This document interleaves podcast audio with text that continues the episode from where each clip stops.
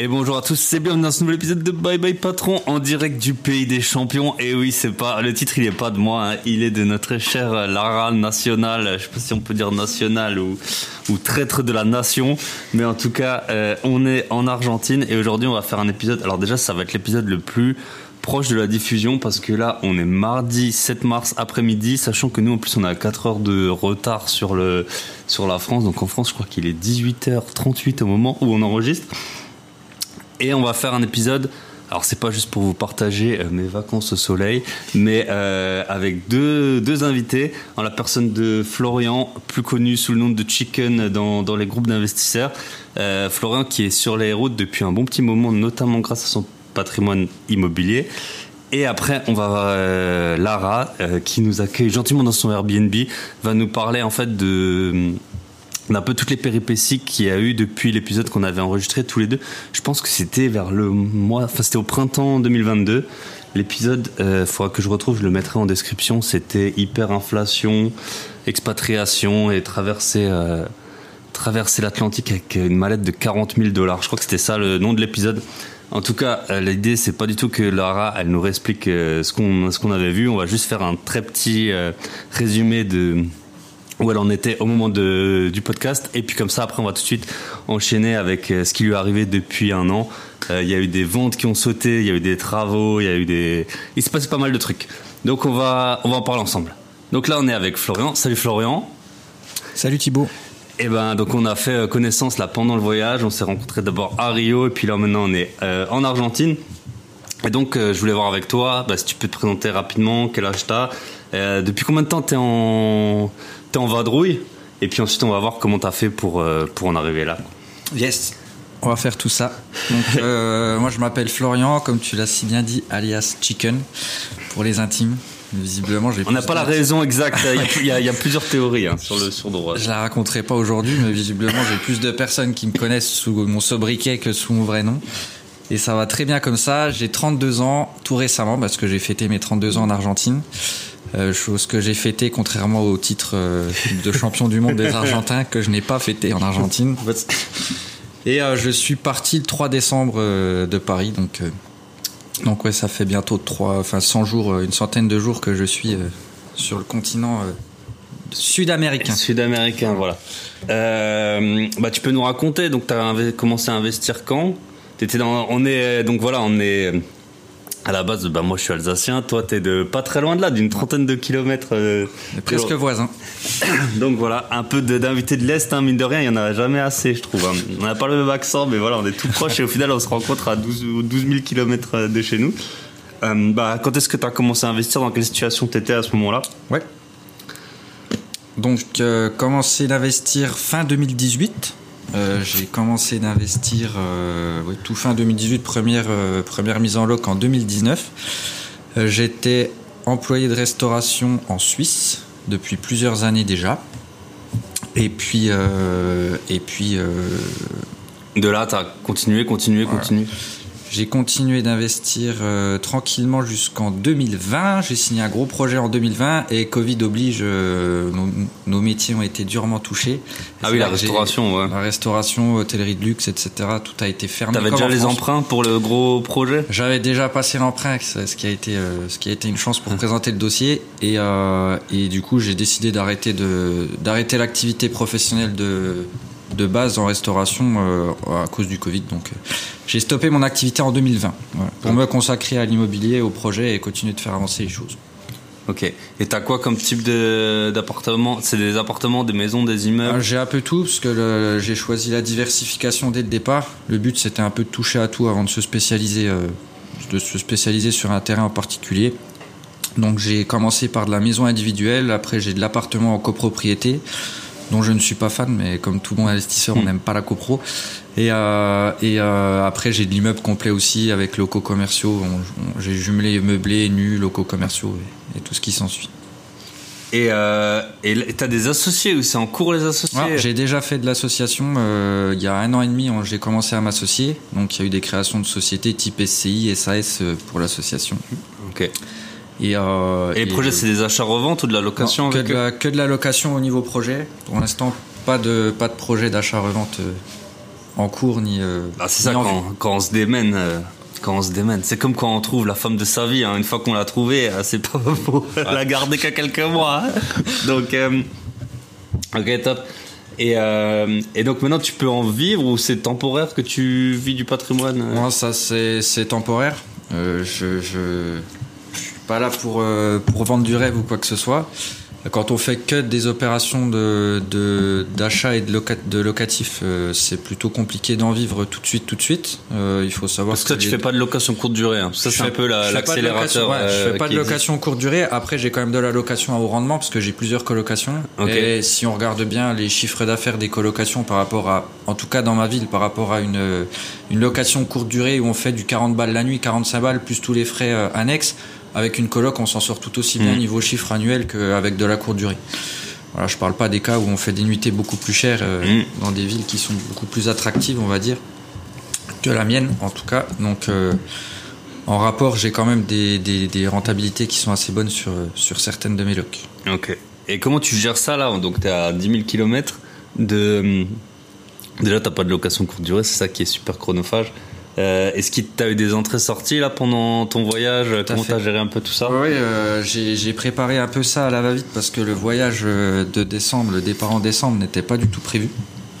Donc ça a été prévu que quelques semaines à l'avance et j'ai mis pour la première fois quelques appartements en, en gérance.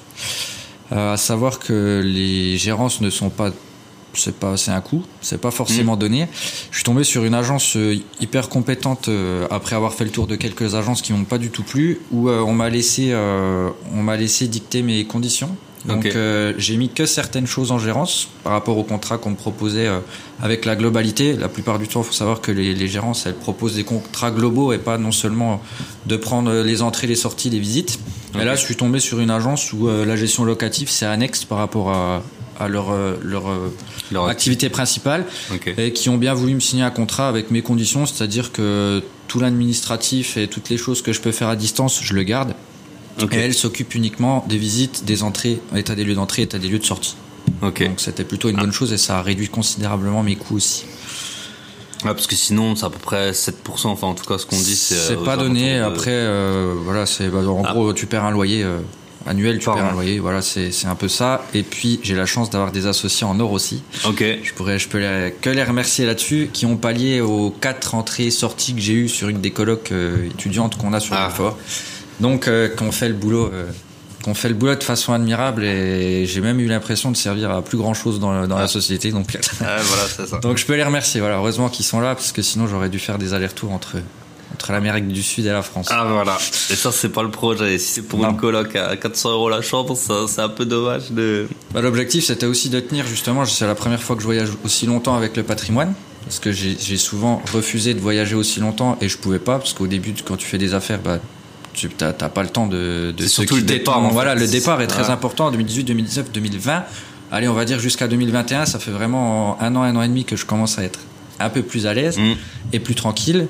Et euh, bah, là, l'objectif, c'était aussi de tenir ces 4 mois de voyage euh, sans être obligé de prendre un billet en urgence et de rentrer en France. Ah, c'est intéressant. Parce qu'en fait, c'est ça, si les, gens qui investissent pas, la, la plupart des raisons qu'ils vont te dire, c'est j'ai pas envie de m'emmerder avec les locataires. Sauf que, en tout cas, de mon expérience, sur un, on va dire sur 4-5 ans, la gestion du locataire, c'est peut-être 20%. Le reste, c'est la banque, trouver le bien, le financement, les travaux, les artisans. En fait, les locataires, c'est le truc le, le, moins galère, entre guillemets. de une fois qu'ils sont en place, que c'est des bons locataires et que c'est des personnes euh, ben, viables et des personnes autonomes, bah, quelquefois un locataire, ça me demande même absolument rien à faire par an, euh, à ah. part envoyer deux trois documents ou répondre à deux trois questions, mais c'est quelque chose qui, qui nécessite absolument pas de déplacement ou, pas de temps. Oui, et puis parfois de toute façon t'as pas la compétence, donc euh, là, moi, bah, quand on visitait le Maracana, là, j'ai eu un message d'une locataire qui me disait qu'il y avait de l'air qui passait par les fenêtres. Euh, donc, euh, je savais pas trop quoi lui répondre. Mais visiblement, parce que les fenêtres elles sont assez récentes, je lui dis bah écoutez, j'ai regardé les petites réparations, c'est à la charge du locataire. Euh, donc de toute façon, moi, j'ai aucune compétence dans la gestion de changement de fenêtre ou quoi. Et puis bah du coup, je sais pas, elle m'a pas répondu quoi quand je lui ai expliqué que c'était à sa charge et qu'elle pouvait me tenir au courant de ce qu'elle avait fait. Et par contre, ce matin, je vais quand même, parce que voilà, nous on est dans le vrai, j'ai eu toujours le concierge de l'immeuble là, euh, où j'en ai déjà parlé, j'ai ma locataire qui, qui, euh, qui fout un peu le bordel. Et il m'a dit, il faut absolument faire quelque chose, tous les voisins en ont marre du bruit à n'importe quelle heure. Et en plus, elle est agressive. Euh, mettez-la dehors avant qu'il y ait plus de problèmes. Voilà, donc ça, ça m'est déjà arrivé aussi. Ça va, ça va. Et là, euh, bah, je vais un peu faire le radin parce que là, d'Argentine, un SMS, ça coûte à peu près 2 euros. donc je vais attendre de rentrer en Europe. Et puis, euh, surtout, et puis, bah, je la voir et puis j'expliquerai. voilà, on a déjà eu quelques discussions assez franches. Et puis, bah, je vais tout faire pour qu'elle sorte. Mais comme on sait, en France, bah, les locataires qui payent pas ou même qui ont pas de beau ou qui sont rentrés illégalement, ils peuvent rester. Donc euh, je fais tout pour, euh, garder un bon contact avec elle quand même, et puis on va essayer de, la faire sortir. Mais comme tu as dit, euh, ça, c'est des problèmes qui sont amenés bah, à venir quand tu fais du locatif. Mais si tu, si tu regardes le rapport temps et, et, et problèmes passés avec tes locataires à l'année, oui, voilà. Il y, a beaucoup de problèmes que tu peux résoudre sans te déplacer. Il y a beaucoup de problèmes que tu peux résoudre en envoyant un mail, un coup de téléphone ou en appelant. Là, si on m'appelle demain pour me dire qu'il y a une fuite quelque part, je suis pas plombier. Hein. Euh, je vais appeler un de mes plombiers, je vais lui donner l'adresse, je vais la mettre, je vais le mettre en corrélation avec une de mes un ou une de mes locataires et le problème il va être résolu. bien sûr. Euh, voilà. Il y a pas de une heure ou à 5 heures, ça change là. bah, j'ai changé de mentalité énormément parce que je me déplaçais pour un rien avant et, et puis bah, plus t'as de patrimoine, plus moins t'as de temps pour, euh, pour, euh, pour, te déplacer euh, de façon inutile. Donc voilà, ça apprend à gérer différemment les problèmes aussi. Exact. Voilà, ben moi, bah tu vois, même cette locataire, c'est la plus problématique. Si elle m'a pris deux, elle me paye 500 quelques euros de loyer. Si elle m'a pris deux heures par mois depuis qu'elle est là, donc deux heures pour 500 euros, ça va. Pour l'instant, j'accepte encore ce taux, ce taux horaire. ok, je voulais faire un petit point avec toi. Euh, sur euh, bah, la Suisse, peut-être, euh, voilà, nous on est de, de l'Est, c'est une destination qui est assez connue. Est-ce que tu peux nous raconter peut-être un peu les avantages, les inconvénients de la Suisse? Bien sûr. Comment tu es arrivé là et puis voilà, Bien sûr. On, on, est, nous on a la chance d'être une région frontalière, comme on appelle ça, comme uniquement quelques départements en France. Hein, il doit y avoir le, le, 90, le 25, le, le 73, le 74. Euh, le 01, mais il n'y a pas beaucoup de départements frontaliers. Donc là, il y a un régime déjà assez spécifique entre ces départements et la Suisse, qui nous permettent euh, de travailler en Suisse et de rentrer chez nous tous les soirs. Donc c'est aussi euh, géographiquement parlant que c'est avantageux. Mmh. Et puis on va pas cacher qu'en Suisse, il y a voilà, il y a des salaires qui sont beaucoup plus importants qu'en France. Donc d'où l'utilité de, de, faire les allers-retours. Moi, me concernant, j'habitais en Suisse, quasiment 7 ans et demi. J'ai fait le choix, euh, ça a été un choix parce que mon travail me prenait beaucoup de temps et les horaires étaient euh, souvent très décalés par rapport à une vie normale. Donc euh, voilà, c'était, on commençait tard, mais on finissait tard aussi. Donc je me voyais mal enquiller une heure ou une heure et demie de route pour rentrer jusqu'à chez moi. Donc c'était pas l'objectif. Puis c'est un coût aussi, mine de rien, la voiture. C'est un coût aussi, voilà. je, suis, je, suis, assez au fait de vouloir simplifier ma vie au max. Donc je trouvais des logements euh, le plus proche possible de mon lieu de travail. Comme ça, c'était un gain de mm. temps aussi euh, assez important.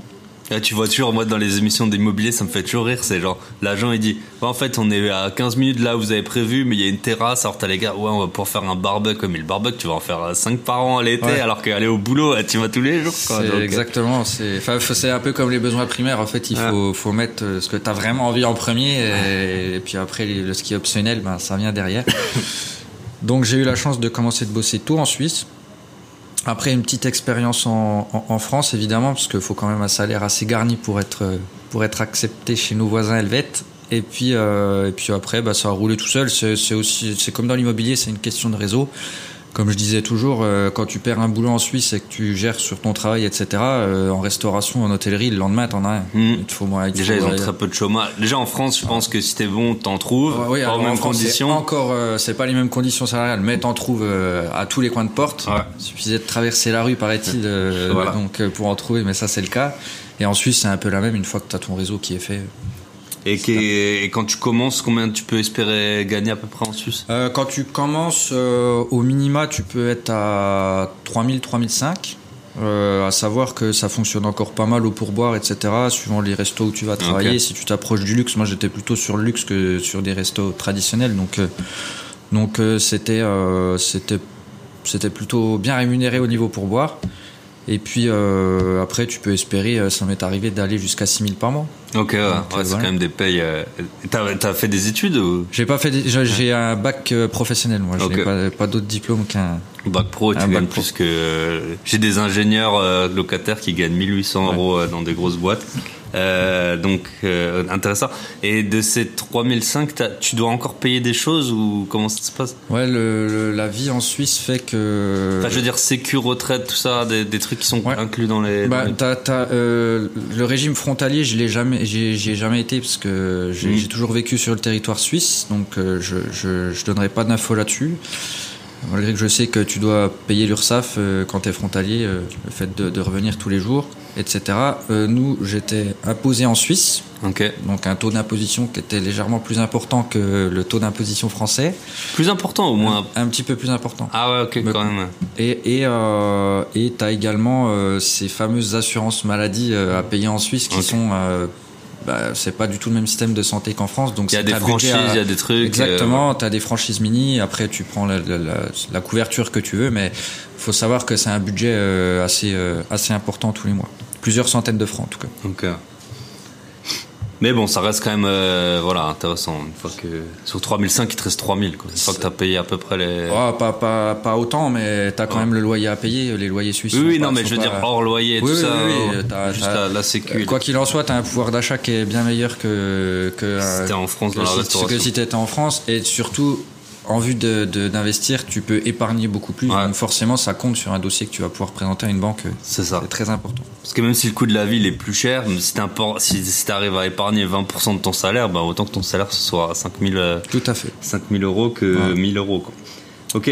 Et, euh, et pour te loger, combien ça coûtait? T'étais en coloc? Euh, j'ai pas jamais fait de coloc, mais je prenais toujours une chambre euh, chez l'habitant. Donc c'est pareil, c'est des concessions. On m'a toujours dit ah t'as de la chance, etc. Mais il faut savoir que bah euh, avec mon, mon style de vie et mon mode de vie, bah, par exemple, tu pouvais pas avoir une, une vie de couple ou trouver quelqu'un ou ce genre Mhm. de choses. Je vivais chez l'habitant, donc ça me coûtait euh, 400 ou 500 balles par mois. Donc oui, pour la Suisse, c'est vraiment pas très cher. J'ai choisi de vivre sur le territoire suisse, donc je rentrais pas beaucoup chez moi. C'était c'était un travail où bah, je, pouvais commencer à 8 heures et finir à 3 heures du mat. Ouais. Euh, donc, bah, je me suis donné la peine de, de, de me fabriquer cette euh, situation financière-là et, et c'est c'est pas forcément. J'ai bien gagné ma vie, mais c'est pas forcément un mode de vie qui aurait plu à tout le monde. Ah bien sûr. Ouais. Si tu regardes de toute façon, enfin chez les investisseurs, de... alors après il y en a qui vont me dire que c'est- c'est faux, mais jusqu'à 35, 36 ans, il y a, y a- y a- après 40 c'est un peu différent je trouve, mais il y a il y a toujours un truc qui a fait que c'est soit les gens ils sont partis, soit ils ont hérité et voilà c'est très bien ou ils ont Ouais, eu des sûr. donations, soit très très rare certains ils ont eu des entreprises qu'ils ont revendues et tout.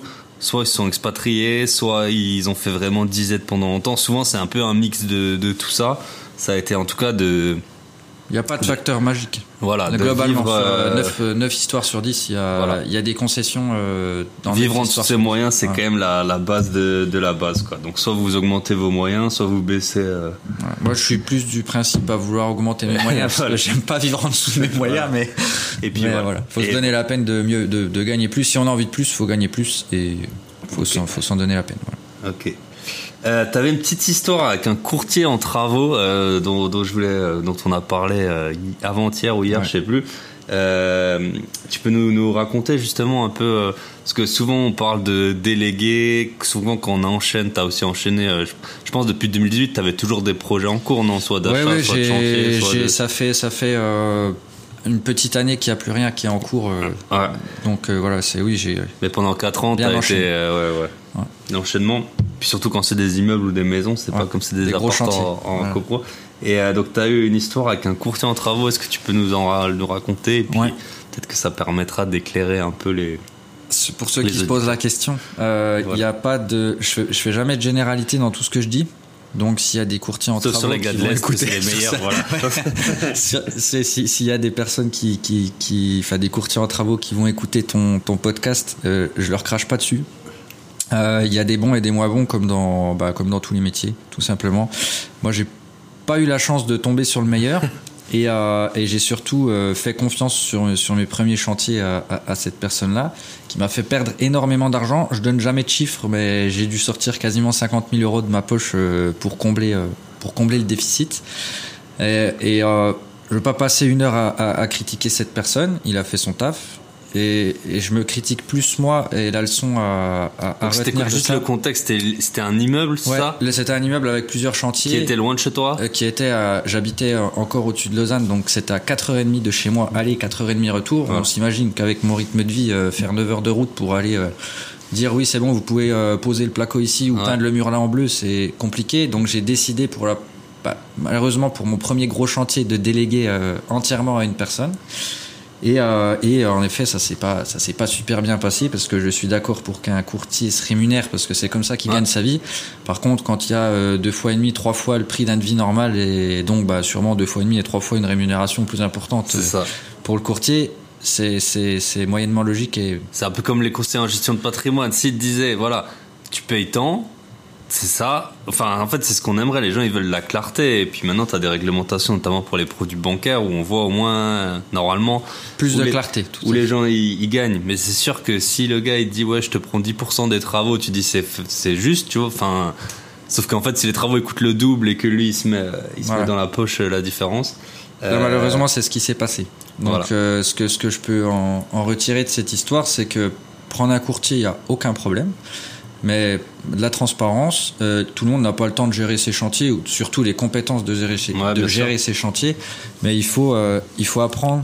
Et dans l'immobilier et dans une vie d'investisseur, si tu n'apprends pas, t'as- t'es- tu, tu vas finir dans la merde, Ah quelles ouais. que soient les situations. Donc il faut avoir énormément de compétences. Et entre autres aussi des compétences pour les travaux. On te demande pas de savoir tout faire. Mais en tout cas, on te demande de comprendre ce qui va être fait et les technicités, etc. Et ça, bah, tu peux apprendre hein, aussi bien euh, en allant sur le terrain qu'en demandant euh, aux proches, à des parents, parce que les, généralement les parents ils sont magiques, ils savent, euh, il y en a plein qui savent faire un tas de choses, c'est à l'ancienne. On dit YouTube nous apprend ce que les parents nous ont voilà, pas appris. c'est, hein, ouais, donc eux ils le savaient. Hein. Mais vraiment prendre la peine, je sais que le, le pan des travaux, ça fait peur aussi à beaucoup de personnes euh, pour, pour, pour, pour commencer d'investir. On te demande pas d'être un professionnel euh, des Mhm. travaux, euh, mais s'intéresser et savoir euh, de quoi tu parles et ainsi tu, tu, éviteras de te faire enfler. euh.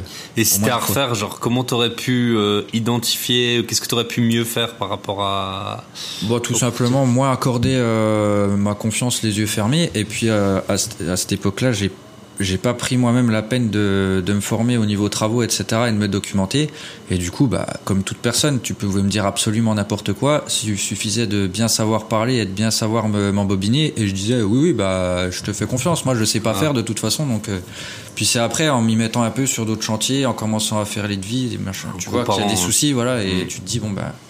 Ouais, Il c'est- il le- en fait ton problème ça a été que ça a été ton premier gros chantier. C'est sûr que si tu avais un, un point de comparaison, moi ça m'arrive souvent quand je fais des travaux, je regarde euh, je regarde d'autres travaux que j'ai fait précédemment et je compare et je regarde déjà parce que très souvent les ça peut arriver que les artisans ils oublient des, choses quoi. Donc toi si tu leur rappelles ouais ben ça il, manque ça euh, donc ça peut t'aider après et puis t'arrives à avoir un ordre d'idée. C'est sûr que quand on se lance dans c'est pour ça, moi, je suis toujours. euh, encore, toi, c'était de l'investissement, c'était un budget qui était conséquent, mais c'était pas le budget d'une vie. Alors que t'as des gens, ils, tu sais, ils, en couple, ils achètent euh, un corps de ferme ou un truc Mm. tout pourri, et puis ils se lancent là-dedans. Ils ont aucune compétence, aucune euh, connaissance, et puis ils se Bah, c'est très bien de se lancer et, et comme tout, ben, toujours un minimum de, de- d'instruction et, de, voilà. et de, et de- de- de connaissances euh, c'est ça. avant de se lancer. Si tu mets euh, une semaine à choisir tes vacances à la Grande Motte ou acheter une raquette de tennis ou un frigo, bah, si tu dépenses 200 000 euros, c'est peut-être pas mal d'y passer, euh,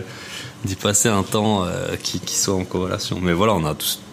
Ça, après- ça, ça, c'est très, ça a été instructeur Mm. et bah, maintenant je referai pas la même erreur. Ouais, et voilà. je suis plus, euh, le conseil aussi, c'est de toujours être derrière euh, les artisans que tu Ah, vas pouvoir sûr. choisir. C'est toujours des vérifications. Être derrière, ça veut pas dire être chiant, être désagréable, etc. Mais c'est toujours montrer ta présence. Mm. montrer que tu connais et puis bah voilà être être là quand ça va mais être là quand ça va pas non plus et puis euh, et puis ne pas hésiter à, à recadrer tout ça. Ok, top. Tu peux nous parler peut-être juste de tes associations rapidement ouais. Euh, Comment t'as trouvé tes associés Pourquoi t'as décidé de t'associer Comment vous fonctionnez? Alors la décision de l'association elle est super simple. Le fait d'avoir arrêté de bosser et euh, là c'est c'est un peu à regret euh, avec c'est pareil on apprend de, de, de, de ce qu'on a fait etc donc je dirais pas que c'est une erreur parce que ça m'a permis de me former beaucoup mieux et d'être hyper compétent dans plein de domaines. Par contre, le fait d'avoir arrêté de travailler aussitôt, ça m'a, ça m'a aussi freiné sur euh, certains projets et j'ai pas pu signer certains projets. Donc, on le voit souvent, euh, la- le premier objectif, c'est d'arrêter de bosser, etc. Pour moi, personnellement, un, un- un conseil, euh, c'est de ne pas arrêter de travailler Ouais. tout de suite et de se servir de ce levier-là pour faire encore plus, encore plus, Mhm. encore plus. Bon, ça, c'est mon point de vue. Mais... Et là, je suis, euh, bah, par exemple, complètement bloqué euh, pour le moment. euh, Tout seul, quoi. tout seul en nom propre en bah tout oui. cas on appelle ça du nom propre et il a fallu bah, s'associer pour pour pour continuer d'investir quand on a l'âme d'un investisseur on n'a pas envie d'avoir des années vacantes Ouais. où on n'achète rien parce qu'on a l'impression de pinailler et on se fait chier et c'est Ouais. une horreur c'est une horreur et là bah, j'ai je me suis associé avec avec mon ex petite amie et avec euh, deux personnes de Ok. ma famille Ah ouais. Avec bon, moi, la euh, rupture était déjà faite, Là, quoi. là, alors, euh, je- on était encore ensemble quand on, s'est Ah, associés. On n'est plus ensemble maintenant. Euh, ça se passe très bien pour tous les petits curieux, parce qu'il y en a plein qui me posent la Ah, question ouais. comment tu fais pour continuer de travailler avec? C'est une crème, donc voilà, tout se passe très bien. L'entente est cordiale et il y a, il y a absolument aucun souci là-dessus. Et aucun regret ni d'un côté comme de l'autre. C'est les affaires sont les affaires. le- Voilà. Le, le perso c'est le perso. Et en plus, vous êtes quatre, donc c'est ça. On est quatre, ouais, Ouais. on est quatre euh, sur cette association-là. Donc voilà, c'est, l'association, j'étais un petit peu réticent, mais ça a été une partie de plaisir. Alors il y a eu des problèmes à soulever, il y a eu des Mm. problèmes à résoudre, mais le fait de jumeler des compétences euh, que je n'ai pas, que les autres n'avaient pas, etc., et de pouvoir de pouvoir jumeler ça, ça a été, bah, ça a été un régal, parce que c'est encore plus simple que d'investir tout seul. Et Ouais, et puis c'est après, cool. c'est bien. C'était des amis à toi, en fait, les deux autres. Alors Ou- c'est de ma famille. Ah ouais, de Euh, ta ma famille. ouais. directe, euh, ouais, donc. Euh, c'est bien d'avoir des. Bah moi j'ai un associé, on en- j'en parle souvent et bah c'est trop bien. T'es tout le temps en, en contact avec lui, t'es en échange. Après c'est vrai que parfois t'as un peu des inefficiences parce que tu dois expliquer les trucs deux fois. Enfin on doit nous expliquer deux fois ou. Ouais, euh, Ou ça, c'est exactement ce qui s'est passé là. On l'a pris en compte, chacun savait ce qu'il allait gérer. Euh, Il y a des personnes qui gèrent mieux les travaux, euh, qui sont manuels, etc. D'autres qui gèrent bien l'administratif. D'autres qui savaient absolument pas euh, monter un dossier bancaire et présenter une affaire, enfin un vrai investissement, Ouais. etc. euh, parler des chiffres. Mais on est quatre, donc euh, chacun, chacun a ses tâches et, c'est très complémentaire et très agréable. super. Dernier point, tu peux nous parler un peu de ton voyage? T'as commencé où? Tu tu finis. En fait, ouais, t'auras fait un bon nord-sud, nord-sud du continent là? J'ai commencé, je suis parti le 3 décembre, je suis retourné un petit peu aux États-Unis. Sur T'avais travaillé là-bas, c'est ça hein J'a- J'avais bossé euh, sur LA, ouais, euh, sur, euh, sur pareil dans le domaine du, du- des, des boîtes de luxe Ok. et uniquement quelques mois. Et puis, et puis ben, j'ai voulu retourner là-bas, revoir les copains. Et puis me rappeler du bon vieux temps parce que ça fait ça faisait une paire d'années. Euh, je me suis pas trop attardé aux États-Unis, c'était plus histoire de, de me rafraîchir la mémoire. Voilà. Puis les États-Unis, hein, pour y avoir été récemment, l'argent, l'argent, ils, ils font euh, comme des jeux Ouais, soleil. hein. c'était c'était pas l'objectif du voyage on va Ouais. dire l'objectif c'était vraiment de découvrir euh, l'Amérique du Sud j'ai premier objectif c'était le Mexique donc là on reste en Amérique du Nord donc j'ai fait vraiment le Mexique euh, du nord au sud Ok. J'ai environ fait un mois par pays après je suis je suis parti en Tu peux Colombie nous dire un, on va dire un spot que t'as bien aimé par par pays comme ça. ouais au, au Mexique c'est pas le spot le plus touristique mais c'est Tijuana Clairement, euh, de voir euh, C'est à la frontière, c'est ça Pile à la frontière, Ouais. t'es en bas, t'es, t'es au sud des États-Unis, t'as San Diego, tu fais 10 minutes à pied, tu bascules à, à Ok. Tijuana. De voir euh, une différence aussi importante euh, en l'espace de quelques mètres, euh, c'est assez hallucinant. Et ensuite la Colombie. Donc là, c'est on attaquait la, l'Amérique du. Sud là, et Ouais. ouais. là on est on est sur une autre planète. Et puis bah, voilà, il y a eu des passages euh, en- au Brésil, en Argentine. Ok. Et puis bah, l'Argentine, euh, c'est un peu le coup de cœur. euh, Chaque voyage, on a un endroit, euh, un endroit coup de cœur. Bah, Mm. Pour l'instant, c'est un peu un endroit. euh, Bah, c'est vrai que là on est à Buenos Aires, c'est vraiment une des, moi je dois le dire, c'est une des plus belles villes, euh, villes que. bah, j'étais à Tokyo, j'étais à Sydney, je fais un bon petit tour maintenant à New York, à LA. Après c'est très dur de comparer, et puis les les villes européennes et tout, mais t'as des immeubles qui sont magnifiques, t'as des monuments partout, euh, les gens ils sont hyper euh, vivants. Bon, on va en parler après avec Lara, mais vu qu'il y a l'inflation, les gens ils claquent tout leur argent euh, tout le temps. Voilà. Euh, le, pour vous dire, dimanche soir, euh, je voulais aller au resto à minuit. Il y avait une heure de queue dans les restos aux alentours. C'est hyper vivant. Enfin, en tout cas, on comprend bien pourquoi Lara a décidé de, de poser ses valises plus longtemps que prévu ici, quoi. Ok, et là tu pars euh, ben, de, de- quand l'épisode sortira, tu seras en Patagonie ou dans Ouais, l'avion euh, ouais. décalage horaire. euh, C'est ça, dans ok, le sud. Pour finir. Et après, t'as décidé de rentrer. Euh, écoute, ouais, je, je vais C'est encore l'incertitude. C'est encore l'incertitude, voilà, je vais rentrer euh, mi-avril sûrement, mais j'ai pas de date fixe. Ok. Voilà. Bah top. Est-ce que t'as un petit mot euh, peut-être à dire à quelqu'un qui qui a pas encore dit mot, qui a envie de voyager? Ouais, euh, T'étais déjà parti seul comme ça? alors j'étais déjà parti seul, mais euh, la, les- la vie change tellement vite. Je suis parti seul avec mon meilleur ami en Australie. Ça a été mon premier énorme voyage, mon premier gros voyage, mais on était tout jeunes. Ouais. Donc, qui dit jeunesse dit étudiant, donc moins de thunes, enfin même pas. En fait, c'est même pas moins, c'est pas. Et, et là, on, on- on grandit, on, on fait des études, on travaille, on fait des projets, peu importe. Mhm. Et c'est c'est c'est une vie qui change. Ce que je peux dire, c'est que c'est pas utopique. L'immobilier change la vie. Euh, c'est pas utopique non plus. C'est très compliqué. Euh, on ne devient pas millionnaire en six mois. Euh, c'est un travail et il faut il faut se former sur un tas de un tas de choses, c'est-à-dire le côté euh, législatif, le côté, bah, on, en a, on en a parlé des travaux, euh, le Mhm. côté relationnel et managérial avec ses locataires. euh, c'est vraiment des compétences euh, ultra variées et super intéressantes. Je remarque que beaucoup de personnes euh, me sollicitent et beaucoup de personnes euh, ont envie d'investir dans l'immobilier. Ça, c'est un discours que 9 personnes sur 10, si tu leur Mhm. dis, ah, oui, j'ai envie d'investir dans l'immobilier, mais je remarque aussi que malheureusement, il y a très peu de personnes qui franchissent le pas. Et ce que je peux dire, c'est qu'au lieu de râler comme euh, notre bonne mentalité française, euh, une fois tous les, tous les deux minutes, euh, bah, à un moment, il faut passer à l'action. Et puis, euh, puis voilà, pour changer sa vie, il faut, il faut, il faut s'en donner la peine. Donc, au lieu de jouer euh, une heure tous les soirs à la PlayStation ou de regarder TPMP, bah, on ouvre un bouquin ou on écoute des podcasts ou on fait une petite formation et puis, euh, et puis bah, on commence comme tout le monde. Yes. Sans grand-chose. Voilà. Faut commencer, faut commencer à un moment et puis euh, Et puis on change sa pas trop puis- gros. Enfin, mon conseil, c'est pas trop gros au début et puis après on accélère. euh, Voilà, comme, euh, beaucoup comme- de gourmandise parce qu'on voit des choses Mhm. aberrantes. euh, je citerai pas de nom euh, sur YouTube, sur ce, sur euh, peu importe quel format de réseau. Ouais. on voit des choses aberrantes. Faut pas hésiter à commencer. Je suis d'accord avec toi. Petit. Et après, on a le temps de grandir de toute Voilà. façon. Et il faut et de faire apprendre. des, des gros billes. Voilà, des énormes billets. Ok. C'est ça qu'on veut. Eh bah top, bah écoute, ça m'a fait super plaisir euh, Florian. Euh, on toi. enchaîne avec euh, notre Lara nationale au micro. Euh, voilà, donc on est dans son appartement, son Airbnb qu'elle a finalisé, pas encore loué. Donc on est les premiers, euh, les, pre- les, les premiers visiteurs, hein, on peut dire, de, du logement. Cobaye. Euh, du coup, bah comment ça va Eh bah très bien. Eh bah, Un écoute. plaisir de te retrouver. Voilà, 12, 12 000 km plus tard et 12 mois. C'était vers. Tu te rappelles quand Et on je a crois que c'est 12 mois. Ouais, ouais. Ouais, c'était que c'était en mars, quoi. Exact. En fait, je rentrais du Pérou et de souvenir, j'avais fait Pérou euh, fin mars, je crois, Et moi, ou en février, France. Février mars. Ouais. j'avais l'accent de Toulouse parce que. Voilà, j'étais t'avais l'accent de. Toulouse. ok, top. Euh, bah écoute, ce que je voulais voir avec toi, c'était donc tu peux vite fait te représenter peut-être parce que j'ai eu des, bien sûr les auditeurs maintenant ils sont rajoutés par centaines de milliers, si Ah, ce n'est des millions. Euh, donc tu peux faire un super rapide résumé de comment Euh. t'as ce bronzage en, au mois de mars. euh, Ouais. Donc euh, vas-y, je te laisse te présenter. Ouais, ben du coup, euh, Lara, j'ai 32 ans. Je crois que j'ai un petit peu perdu ma voix hier. Ah bah ouais, bah moi c'était la semaine dernière. Hein. Voilà, c'est le concert du, du lundi soir euh, avec Thibaut.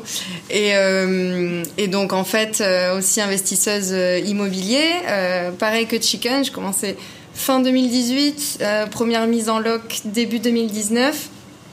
Euh, voilà, donc euh, du coup, cinq appartements dans le sud de la France. Et, euh, et moi, j'habite particularité, j'habite en Amérique latine depuis presque 12 ans, en fait, et donc installée à Buenos Aires maintenant. et j'ai acheté un, un petit appart juste après le podcast, en fait, l'année dernière. Voilà, le podcast il s'appelait Traverser, euh, je crois que c'était l'Atlantique avec euh, 40 000 dollars en cash. Bah, Peut-être on peut revenir sur ce, ce projet. Euh, comment, tu, comment on passe 40 000 dollars sans, Ça, sans donner Ça, ça se dit pas, ok. Dans les chaussettes, dans les, dans les cheveux. Euh, non, peut-être tu peux nous raconter le notaire, comment ça se passe le notaire euh, en, Ouais, en cash, quoi. Enfin, c'est- en, en fait, il faut savoir que tous les achats ici, c'est c'est en cash. et c'est en dollars. Ouais, c'est en dollars. Déjà, l'immobilier, il est en dollars. Après, tu paies comptant parce qu'en fait, t'as pas de prêt IMO. Mais en fait comptant, mais aussi cash, genre les billets sur la table, tu vois. et tu payes en dollars, et le plus gros billet, c'est 100 dollars. Donc déjà, ça fait un petit peu de masse, quoi. Euh, et, euh, et en fait, après, les ventes se font très rapidement. Euh, T'en parlais aussi avec d'autres invités qui ont investi euh, à l'étranger. C'est pas deux, trois mois et puis après tu, tu demandes ton prêt à la banque, etc. Vu qu'il n'y a pas de prêt, bah c'est bon. C'est, Ça va c'est- super vite, Ouais, tous- tous les papiers sont, sont Il déjà n'y a ok. pas de préemption là comme euh, tu sais en Non, non, Europe. non. euh, ouais, ouais. non, non plus. Euh, donc en fait, euh, t'achètes directement et en deux semaines, euh, ouais, deux semaines, deux semaines et demie, euh, c'est bon. T'as bon. ton appart, quoi. Voilà. Donc voilà, petit mail au notaire en disant voilà, je vais acheter ça et puis il dit ok, je prépare les papiers. on se retrouve quand? Alors tu te retrouves dans un bureau. Euh, où t'as un portique comme à l'aéroport et tout, tu vois, super sécurisé Ah, bah, avec des coffres forts et tout ça. Genre c'est plus sécurisé qu'une banque et, euh, et c'est là où t'apportes le cash et t'as des petites machines là pour compter les Ah billets. ouais, pour compter. Ouais, en espérant qu'il y en a- des truqués qui volent les billets, hein, j'avais déjà vu, mais c'est pas le cas ici. hein. Non, non, c'est pas le cas. Et, euh, et, et voilà, en fait, moi, ce que j'avais fait, euh, j'avais euh, j'avais 30 000, et, enfin, c'était 40 000 euh, l'achat de l'appartement. Et j'avais 30 000 et il manquait euh, 10. Et, euh, et en fait, euh, il y avait un organisme de euh, une plateforme un, un peu comme du crowdfunding tu vois Mhm. et euh, d'investisseurs et donc là euh, j'empruntais à 10% 10% en dollars. Hein, 10%, en 10%, en dollars. 10% en dollars. Euh, en fait, euh, j'ai fait sur deux ans, donc ça fait un peu moins de 600 dollars par an, euh, 474 pour être exact, sur deux ans D'intérêt, ouais. C'est ça. en tout. Ah la oui, mensualité en fait. La Ah, mensualité pour euh, 474, compléter les 12 000 ok. euh, qui, qui, qui font les, les 30%. Et, euh, et en fait, c'est un organisme qui travaille tout le temps avec euh, cette agence immobilière.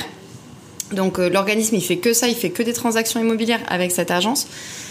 Donc, euh, et, et en fait, c'est toujours le même notaire, donc il les connaît, tu vois. Et euh, donc, on avait euh, rendez-vous avec tous les gros billets, la petite mallette. On est arrivé et avec la, la machine à billets et tout ça. Et là, le notaire, il sort une enveloppe, tu sais, les enveloppes craft là, un Ah, peu marron, où tu ah. peux rentrer pas mal de trucs dedans. Ah ouais. Et là, il jette sur la table, il dit voilà, ça c'est vos 12 000 balles. et, et il a dit ouais, je suis, je suis passé les récupérer avant parce que je les connais. J'étais là, putain, le mec il se balade avec 12 000 balles pour faire une transaction comme ça. Et après, tu mets un peu ce que tu veux dans l'acte notarié. Hmm. Tu vois, il dit euh, euh, vous l'achetez combien? Ben 40.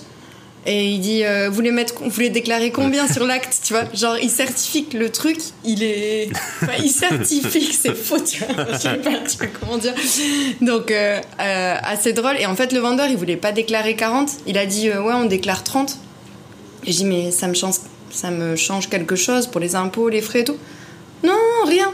Je- il me dit vous acceptez? Bah ouais, c'est bon. euh, Enfin moi si ça me change rien, mais ce que tu veux dans l'acte, hein, c'est toi le notaire, tu vois, Ah. c'est pas ma responsabilité quoi. Et, euh, et pareil sur les mètres carrés, c'est pas les mètres carrés qu'à l'appart, mais bon voilà, ça c'est une longue histoire peut-être que.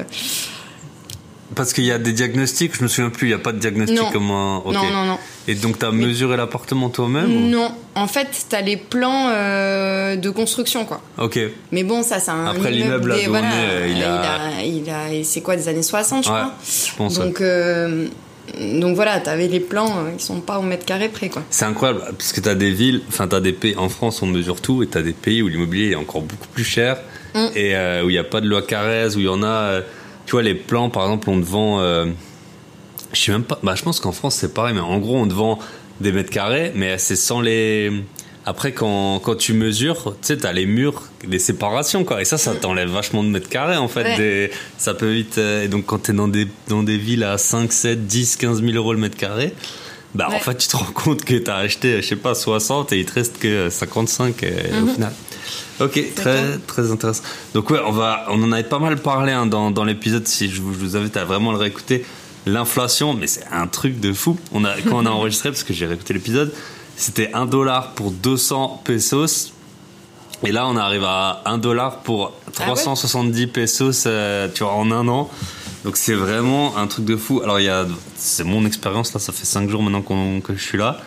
Il y a des trucs qui sont vraiment pas chers. Le taxi, Ouais. c'est incroyable. Pour euh, 20 minutes de taxi, ça coûte 2 euros. Euh, après, il y a des trucs qui ont. Enfin, on a fait des super beaux endroits, super beaux restos, super. Euh, et donc le billet le plus gros c'est 1000 pesos. Donc, Équivalent. ah ouais, même pas Petit 3, calcul de même pas tête. 3 euros. Euh, donc euh, voilà, quand vous avez un bon resto à, je sais pas, à 50 euros, enfin en gros, ouais, on se rend bien compte que, par exemple, si je dois faire un calcul complètement, complètement au hasard, avec euh, 300 dollars, en euros, ben, on pourrait avoir que deux billets, un billet de 200 et un billet de 100. En dollars, ça ferait trois billets. Mhm. Et ici, ça fait 115 billets à peu près. Donc ça, ça fait des liasses de gros billets. Ah, mais pour euh, Monsieur Gros Billet, ça ah, revient. pour Monsieur Gros Billet, euh, moi je suis aux anges à voir tout ça. Mais parfois tu sors, forcément, on est en Argentine. Alors pour l'instant, je touche du bois, euh, ça s'est très bien passé. On n'a on pas eu de- d'agression ou quoi. Mais bon, c'est quand même un pays dans lequel tu prends tes précautions. Donc tu sors avec une partie des billets que tu as sur toi et tu te dis c'est bon pour la soirée. Et puis en fait, euh, Lara t'emmène dans un endroit extraordinaire, sauf que tu te rends compte que ta liasse, elle suffit pas pour payer. Et en fait, tu peux pas payer avec ta carte bancaire parce que tu as un taux de change officiel Ouais. qui est deux fois moins avantageux. Donc, euh, enfin, tu peux, mais ça te coûte, euh, ça te coûte le double du prix. Donc voilà, Ouais. heureusement. Ou avec le taux officieux, ça te coûte la moitié, tu vois. Ouais, ou le taux officieux, ça, ça te quoi. coûte la moitié, c'est c'est vers euh, vers à moitié vide ou vers à moitié plein. Mais c'est en fait ça, tu vois, comme ça change. euh, ben là, c'est vrai que quand on avait enregistré l'épisode en France, je crois que c'était 4% d'inflation, ça commençait à un peu à chauffer. Là, on est à 10, Ah. mais euh, mais tu te rends compte que ça, ça, ça change presque tous les aspects de ta vie. Hier, hier par exemple, j'étais en Uruguay et le, le taux de change, euh, en fait, la- les, les bureaux de change, ils achètent cinq fois, enfin, la, la différence, si tu leur donnes euh, des pesos, euh, c'est cinq fois le taux de change dans un sens ou dans l'autre. Donc, si tu donnes l'équivalent de 100 dollars euh, en pesos, tu reçois 20 dollars de, de, de, de monnaie uruguayenne. Donc, et c'est un vrai problème. Par exemple, dans le Airbnb, le mieux c'est de pas accueillir trop d'Argentins parce qu'eux, ils vont, ils vont te payer en pesos, quoi. Et en fait, les pesos d'aujourd'hui, ils valent, euh, enfin, demain, ils valent la moitié de, Ouais, mais c'est pour ça que j'ai pas mis de bidet. C'est pour enlever euh, le Ah, public, les- euh, les bidets, ouais. J'ai mis la petite bouchette là, La mais j'ai pas mis le bidet. Donc, euh, Les bidets, ouais. Parce que je suis arrivé au Brésil et il y a, et, et je citerai pas son nom, mais il se reconnaîtra.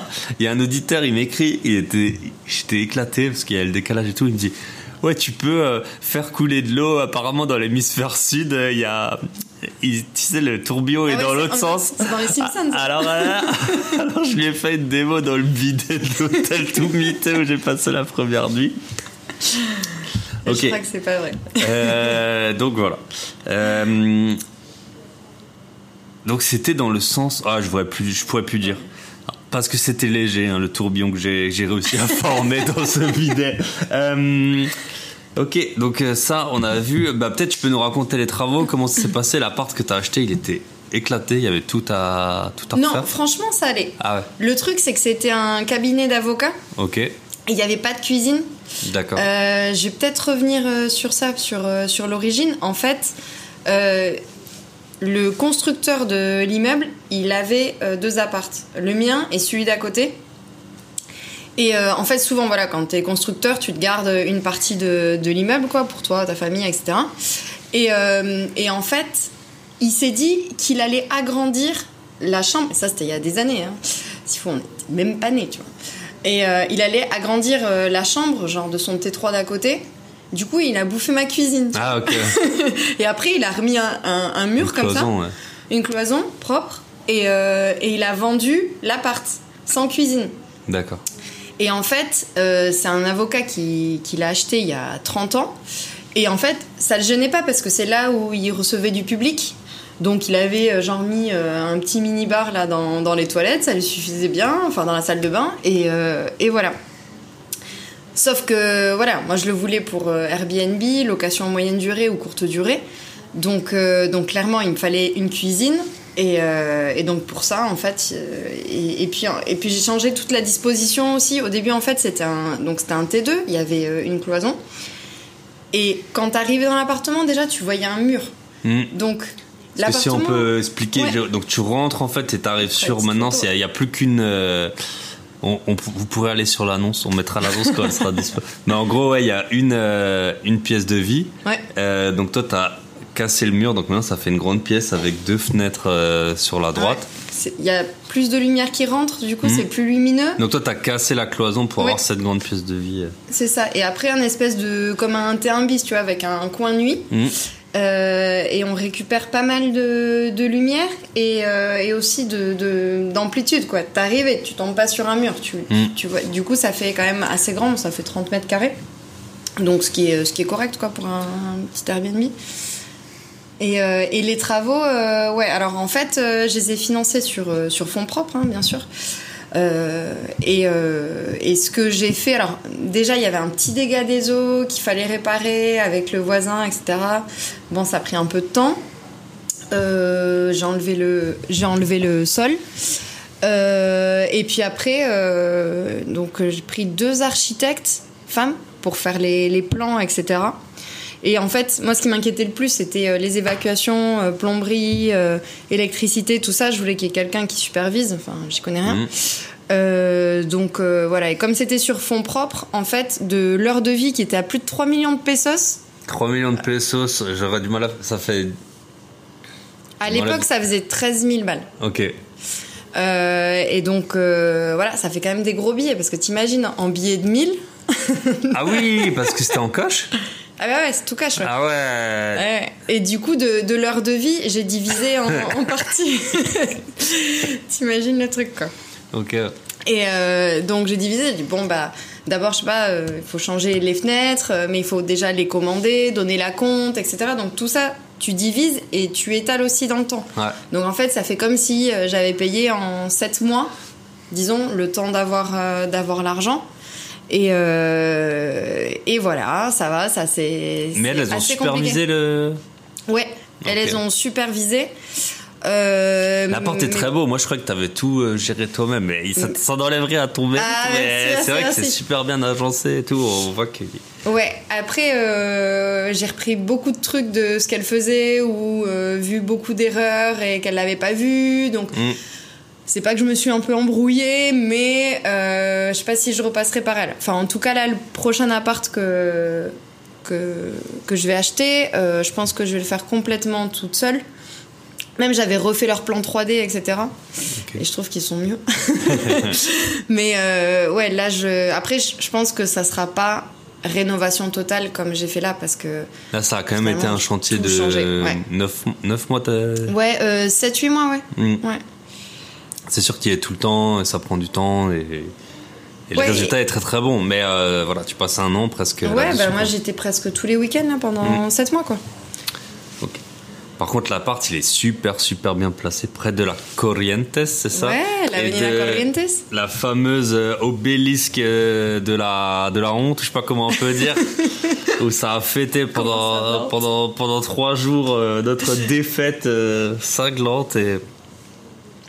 Mais voilà, en tout cas, euh, je sais pas si en France il y aurait eu la même effervescence, parce qu'hier on a été à un concert et tout le monde a été en transe quand il y a eu la chanson. euh, C'était quoi, Dale Campione? Ouais ça c'était en fait c'est la chanson c'est Muchachos euh, donc qui a été bien chantée en plus percu derrière et tout Ouais. c'était bien sympa et, euh, et du coup les gens ils en revoulaient quoi tu Ah vois ils je donc ils les- enchaînaient les avec les autres chansons Mais j'avoue, même, même moi, ça m'a. Quand tu vois la foule euh, ah ouais un peu euh, transcendée comme ça, c'était comme à la belle époque où on n'avait pas encore été trop saoulé par la musique de la Casa de Papel. Là, les gens, ils étaient comme des fous Ah ouais. euh, en festival. Après, bon, Bella tout le monde a abusé, abusé et surabusé du truc. Ok, donc Argentine, projet, euh, continuer à investir pour- en Argentine. Ouais, déjà. Euh, en fait, déjà, il n'y a, y a pas de taxe foncière. Mhm. Euh, les charges de copro, bah voilà, ça dépend de ta copro, bien sûr. Tu as des charges de copro qui peuvent être à 1000 balles ici, euh, si tu as ta piscine privée, euh, si t'as, enfin voilà, parce que tu as aussi un standard très luxe en Argentine. Euh, si tu prends une copro, on va dire normale, quoi, un ancien immeuble. Là, ce qui me coûte un peu plus cher, c'est qu'il y a deux concierges Ouais. qui se relaient. Donc euh, voilà, ça c'est sécurité. Bon, ils font le ménage aussi, etc. Donc ça, ça coûte un peu, mais finalement, voilà, je suis entre 30 et 40 euros par mois, ce qui est pas non plus énorme. Ouais, bien sûr. Et, euh, et voilà, pas d'impôt. En fait, ton brut, c'est presque pareil que ton net, quoi. Donc, euh, ça, c'est intéressant. T'as pas d'emprunt, donc c'est Voilà. très handicapant d'un côté, mais de l'autre, bon, ici tu peux vivre avec très peu, donc épargner beaucoup. Voilà. Et en plus, euh, bah, après, ça fait plaisir hein, quand, t'as- quand tu sur l'argent. C'est du là, t'as deux ans de crédit conso. Bah, plus qu'un, du coup. pour- Plus qu'un, ah ouais, sur euh, sur ça. Et puis ensuite, ben, ça te ferait un bon complément de revenu. hein. Bah ouais, après, c'est à vie. Tu te dis, bon, c'est bon, euh, pendant un an, tu fais un effort. Et puis après, Ouais. hop, c'est à vie. C'est la vie. Et puis les mains, la main d'œuvre, elle coûte pas cher, quoi. Par contre, le Ouais. gros avantage, c'est ça, c'est que donc de ce que j'ai pu comprendre, c'est les importations, c'est compliqué. Ouais, mais euh, par contre, la main impossible. d'œuvre, c'est euh, c'est super, euh, c'est super avantageux. Si vous allez en Argentine, vous voyez Lara, c'est des bonbons. C'est ça la monnaie d'échange. donc un peu de bonbons contre plusieurs nuits de Airbnb. Ouais, voilà. Ça le deal. C'était pas, euh, c'était pas gratuit, c'était pas gracieux. c'était du troc. Voilà. Et euh, et l'énergie, ça coûte pas trop cher, t'as dit, hein, parce que ici, Ouais, bah, voilà. forcément, là, on a, on a la clim, il fait euh, 30 degrés, hein, Ouais. 30 degrés. Euh, donc c'est top, quoi. C'est vrai que la femme de ménage pas trop cher, le concierge pas trop cher, les charges pas trop cher, les impôts, il y en a pas. Ouais. Euh, voilà. Donc finalement, euh, tu vois, en tout, euh, pour les travaux, ça m'a coûté euh, ça, 13 000, euh, en 12 000 et quelques, 12 500 je crois, en dollars. Donc ça doit être euh, un tout petit peu moins en euros, je crois que l'euro est plus fort en ce moment. Euh, après euh, 3000 euh, on va dire de meubles aménagement après moi j'aime bien la déco euh, je cherche toujours plein de petits trucs des trucs faits maison etc donc voilà ça fait ça fait 15 et quelques 15 500 je pense que en tout Euh, et après euh, voilà pour Airbnb peut être entre 30 et 45 la nuit, on va dire, le temps de, de se faire un peu euh, des étoiles. Mhm. Euh, et puis euh, sinon, longue Je crois durée. les étoiles, vous en avez assez maintenant ici. Hein, euh, Ah mais moi je veux pas trois étoiles. hein. J'en veux minimum 5. Et, et du coup, j'ai vu ce que je disais. Ah ouais, ouais. Et, et après, même si je le passe peut-être en moyenne durée, parce qu'il y a beaucoup... de- Enfin tu vois, c'est une ville très dynamique comme tu Mhm. disais. Euh, les gens ils aiment bien, il y a beaucoup d'étudiants, donc beaucoup d'étudiants internationaux qui aiment bien s'installer euh, et qui font des échanges pour six mois, un an ou quoi. Et, euh, et là, euh, peut louer peut-être, je sais pas, 260, 280. Euh, mais, Par mois Ouais, par mois. Donc en fait, voilà, ça, enfin niveau renta, euh, déjà ça serait de la renta nette, quoi, parce que le brut serait à peu près égal au net.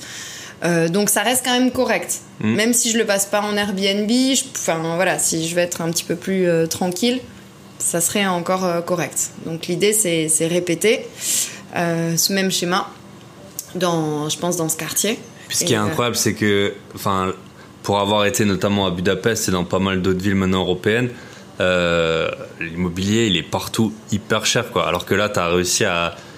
Alors, bien sûr, euh, enfin, parce que, enfin, je veux dire, dans plein de villes européennes, maintenant, même indépendamment du pouvoir d'achat des gens, l'IMO, euh, il coûte dans les meilleurs quartiers 7-8 000 euros le mètre carré. Alors que ici, là, on est vraiment bah, hyper centre, tout proche de ce fameux obélisque là. Et c'est encore. euh, non, mais c'est- franchement, on voit bien l'effervescence et ça fait super plaisir. Mais euh, et c'est encore payable, même sans emprunt, pour des personnes, euh, voilà, norma- normales, qui n'ont pas hérité, qui ont juste euh, épargné de, de l'argent. euh, Mais Enfin, pas, pas pour les Argentins. pas pour les Argentins, Parce voilà. que comme il n'y a pas de crédit et tout, il faut Et pouvoir que leur argent que t'épargnes, il te sert à rien parce qu'en fait, Voilà. un an Faut- après, il vaut la moitié. Ouais, faut acheter des, des dollars quoi tous les Ouais. mois. T'es limité à l'achat de 200 dollars par mois. Et sinon, tu vas dans les fameuses grottes quoi. Ouais. Mais les grottes, elles te, tu peux échanger des pesos contre des dollars? Ouais, bien sûr. Ah ok. Je pensais que c'était que dollars pesos. Non, Ah, forcément. non. Ouais, ouais, c'est dans, c'est dans l'autre sens aussi. Ok. Très intéressant. Euh, je voulais voir avec toi, tu avais un projet en France de viager Ouais. euh, qui visiblement a capoté. Ouais. Euh, tu peux nous raconter un peu ce qui s'est passé? Ouais. Bah, le vendeur n'est pas mort entre temps, c'est pas ça. Euh, bah, ça, c'est un peu une longue Donc histoire. c'était un viager libre mais avec un locataire, c'était ça donc. Exact. Donc Euh, viager en fait très souvent, il y a les personnes âgées qui sont encore dedans et elles restent jusqu'à ce qu'elles partent en EHPAD ou qu'elles décèdent. Ouais. Toi c'était un viager libre. Mais il y avait un locataire qui était aussi âgé, non? Ouais. Qui était ouais, aussi ouais, âgé. c'est ça. Il Ouais. avait genre 76 ans, un truc comme ça. Ok. Et euh, donc euh, voilà, l'idée c'était de l'acheter. Tu pouvais faire une vente à terme, donc sans emprunt. Tu peux. c'était Voilà. comment tu T'avais- en fait, tu avais un bouquet, c'est-à-dire c'est comme un apport. Donc c'était dans les 20 000, donc ça qu'il fallait euh, donner à, à la venderesse. Ouais. Euh, Ça c'était en France. Hein. Je sais pas si je l'ai dit, mais oui, Ouais, c'était en ça France. c'était ouais. en France, dans le sud de la France, dans l'Aude. Euh, et après, donc, elle a touché un, un loyer de 600 et quelques euros. Euh, c'était un T3, un grand T3, presque 90 mètres carrés. Et, euh, et en fait, donc moi, je lui donnais un bouquet, les 20 000. Et après, c'était une vente à terme aussi. Ouais. Donc, il n'y avait pas d'aléa euh, quand est-ce qu'elle décède, peu importe. Parce que de toute façon, si elle décède, je paie à ses héritiers. Euh, la rente pendant 15 ans. Donc voilà, tous les mois, je crois que la rente, elle était dans les 400 et quelques. Et, moi, toi, je, tu touchais le loyer. et moi, je touchais le loyer à 600. Ok. Il y avait quand même pas mal de charges sur cet immeuble. En gros, j'étais à l'autofinancement tout pile, quoi. Ouais. tout pile. Euh, Voilà, donc en fait, tu mettais les mettais 20 000, après 15. plus ou moins c'était zéro pendant 15 ans. Après, les loyers ils peuvent monter, baisser, le locataire peut partir. ça. Ah, c'était non, c'était 12 ans. 12 ans, ouais. ouais. Euh, et, et, euh, Donc c'est vrai que quand on ouais. Mm. n'avait pas, on n'a plus accès au crédit, bah là on en parlait avec Florian tout à l'heure, si t'as 20 000 euros de côté, limite tu peux euh, acheter un appartement comme ça, euh, c'est un autre moyen de se financer quoi. Ouais, ouais, ouais, c'est super intéressant. Mm. Euh, après, parfois, ouais, les, les annonces, si tu calcules ce que ça te fait, toute les, la rente et tout, ça te fait peut-être un peu plus cher Mm. l'achat. Donc finalement, t'as as zéro d'intérêt, mais tu paies peut-être Ouais, ton truc sûr. un peu plus cher. Après, si ça s'autofinance, toi t'es pas sur place, et en fait c'est ton locataire qui te paie un peu Mm. la rente, ben ça va quoi. Ok, et donc euh, malgré ça, ça c'est bon, c'est des annonces qui sont assez rares à trouver. Hein. Ouais, ouais, ouais, ouais, ouais, il y en avait, il y en avait très peu. Euh, et moi, je suis bien insistante, donc euh, c'était passé. J'avais fait des, des visios et puis après, ben, pendant le séjour en France, là, on a enregistré le podcast. J'étais allée le voir parce que moi, je j'achète ou je fais toujours mes offres sans voir l'appartement. Donc là, j'avais vu, ça allait. Enfin, je trouvais que le le business model était bon, donc euh, c'était parti. Et en fait, au moment de faire les diagnostics, euh, le géomètre, il a dit qu'il y avait une partie de l'appartement, de l'entrée, qui, appar- qui appartenait à la copropriété.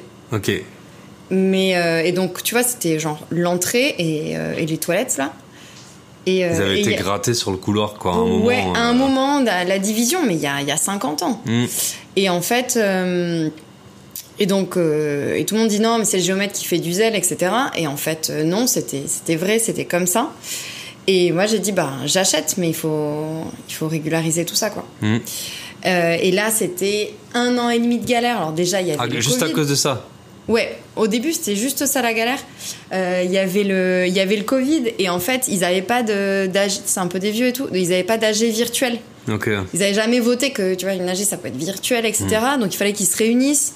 Sauf que en fait les copropriétaires ils avaient rien à foutre de se réunir, ils se réunissaient jamais. Donc euh, ça ça a déjà pris presque un an et ils devaient se réunir euh, pour voter le, la régularisation. Ok. Et euh, moi en fait, j'ai- c'était le transfert de la propriété pour un montant, je suppose. euh, un euro symbolique. Ok. Voilà. Euh, le truc, c'est qu'il y avait plusieurs étapes et c'était marqué dans la condition suspensive de, du compromis où c'était euh, une nouvelle création de lot et après c'est ce lot, ce mini lot de Il le 8 rattache. mètres carrés qui est après il y a une cession vers euh, la copro donc pour un euro symbolique et après il faut faire le, le modificatif euh, des euh, du de la copro quoi tout simplement Parce qu'en plus, ça ça te change les millièmes étapes. et tout, des charges, tout ça. Ouais, c'est ça. Donc t'as plus les mêmes tantièmes, donc du coup euh, tu paies plus la même chose. Euh, après c'était, enfin dans les arguments, euh, c'était favorable à la copro en fait, parce que du coup j'aurais eu plus de tantièmes. Mm. Euh, ensuite, ben on rétablit une situation de, de fait quoi. Euh, et puis voilà, moi pour la revente, je me suis dit, euh, je vends pas un Ah problème. Enfin, Ça, c'est la base. Quand on achète un truc, c'est n'achetez pas des problèmes si vous pouvez pas les régler, parce que sinon, euh, c'est. C'est ça. Et j'ai dit, en plus, euh, elle était tout le temps euh, présidente, euh, des, elle signait tous les PVAG. Je dis, bah c'est bon, elle, elle, Mmh. elle- la vendeuse. Donc je me suis dit, elle a les contacts, elle va le faire. Si elle, elle y arrive pas, moi, et ça fait euh, 30 ans qu'elle est propriétaire, Ouais. elle les connaît tous, c'est un petit bled. Ah, c'est pas toi depuis Voilà. Buenos Aires euh, qui va régler Donc ça. euh, j'ai dit, euh, voilà, il faut d'abord le régler. Donc comme c'était en conditions suspensives, j'étais tranquille. Euh, Il y a eu une, finalement après, euh, je sais pas, huit mois, il y a eu une première AG. Ils ont fait voter euh, la session, mais ils n'avaient pas fait la création de l'eau. Donc en fait, c'était pas conforme euh, à ce qu'on avait marqué euh, comme condition suspensive, et c'était en deux temps. Ils n'ont pas fait les deux temps, donc de nouveau six mois de plus. Voilà, ça, ça a bien pris, je sais pas, cette vente, ça a pris un an et demi. Et Donc tout allait se faire. Au bout d'un moment, ça a été réglé. ça? Voilà, ouais. Après, ça a été réglé. Donc, franchement, mon insistance a fait que euh, je lui ai quand même réglé un problème, hein, euh, cette venderesse. Et puis, un autre copropriétaire aussi qui avait rien demandé, mais qui était dans le même cas. Ok. Euh, le- L'étage d'au-dessus, en fait, c'était découpé de la même manière. Euh, et en fait, donc euh, tout était bon. Après, je sais pas, plus d'un an et demi où toutes les semaines il y avait des, des choses qui se passaient. Donc j'ai passé énormément de temps sur, sur ce dossier. Euh, mais j'étais contente de pas passer par la banque et en fait en mettant euh, un bouquet, euh, je sais pas, entre 20 et 30 000, euh, après, dans 12 ans, pouvoir le revendre euh, 80, 90 000 et je m'en suis pas occupée pendant, pendant 12 ans parce que voilà, il y avait un- il y avait déjà un, un locataire âgé dedans. Donc voilà, ça c'était mon plan.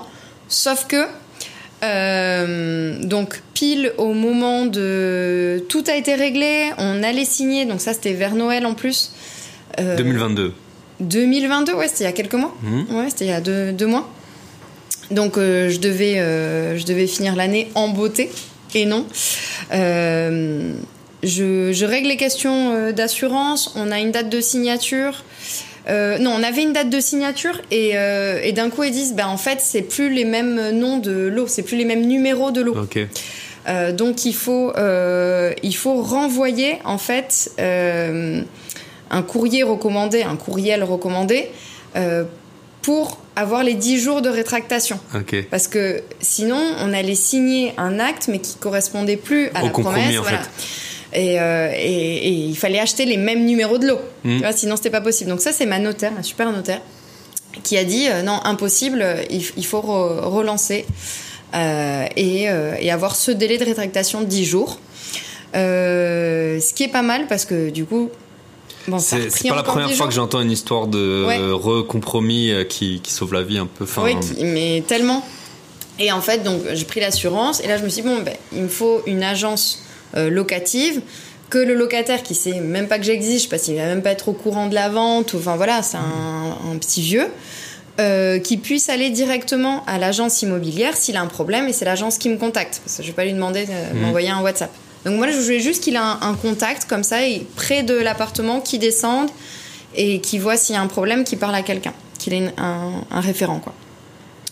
Donc j'appelle, euh, on m'avait conseillé une agence, euh, j'appelle, très bien, très bon service, etc. Euh, et il y en avait une que j'avais pas réussi à avoir au téléphone et qui m'a dit bon bah rappelez-moi le lendemain. Et moi j'avais déjà un peu booké avec la première, mais je me suis dit bon je vais quand même rappeler parce que j'ai dit que je rappelais, etc.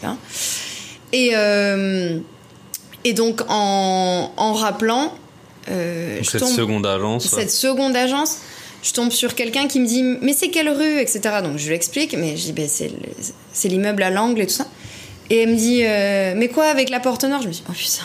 Le- je me suis dit ils sont un peu c'est un peu déboulés. Jamais Mhm. je leur euh, je leur prête euh, je leur confie la gestion quoi. Je me suis dit ils arrivent déjà pas à trouver. Ils me disent non parce qu'on est trois à chercher sur Google Maps pour savoir exactement où c'est. D'accord. Et là, elle me dit Ah, ben si c'est cette porte, euh, on prend pas la gestion. Ok. Je dis Vous pouvez m'en dire plus? Elle me dit Non, non, moi je peux pas vous en dire plus, mais je vous passe le directeur d'agence. Et là, le mec il s'est lâché pendant 40 minutes. En fait, c'était un ancien copropriétaire. Euh, Ah, le directeur de l'agence? Ouais. Ah ouais. Ouais, ouais, de. Et en fait, il m'a dit, euh, ouais, que- qu'il y avait plein de gitans euh, dans l'immeuble. Ça, c'est pas un problème, mais en fait, euh, c'était devenu. Il y a une grande partie de l'immeuble qui était devenu un camp de gitans. Il m'a dit, en fait, t'as la moitié des logements qui sont vacants parce que personne euh, veut s'installer. L'autre moitié a été euh, rachetée ou est louée par, euh, par des gitans, mais du coup, il y, avait genre des meubles dans le Dans les communs, dans trucs les comme ça. hein. communs, tu vois, enfin voilà, c'était compliqué. Il me dit en fait le seul appart qui a pas de problème, c'est le vôtre avec, euh, avec le vieux, mais après, jamais tu le reloues. Si, Ah. le, voilà. si cette personne décède, tu le reloues pas. Et tu le revends pas. non. Et tu le revends Ou pas juste non à des plus. gitans euh, au prix cassé, quoi. Au prix cassé. Voilà. Et en plus, il me dit. Ah, euh, bah le cash. Là, t'aurais pu avoir un peu de cash ouais. c'est clair. pour le réinvestir en Argentine. Et, euh, et donc voilà, après l'immeuble dégradé, etc. Et il m'a dit, c'est simple, la mairie, elle a préempté un bien là dans cette copro à moins de 10 000 euros.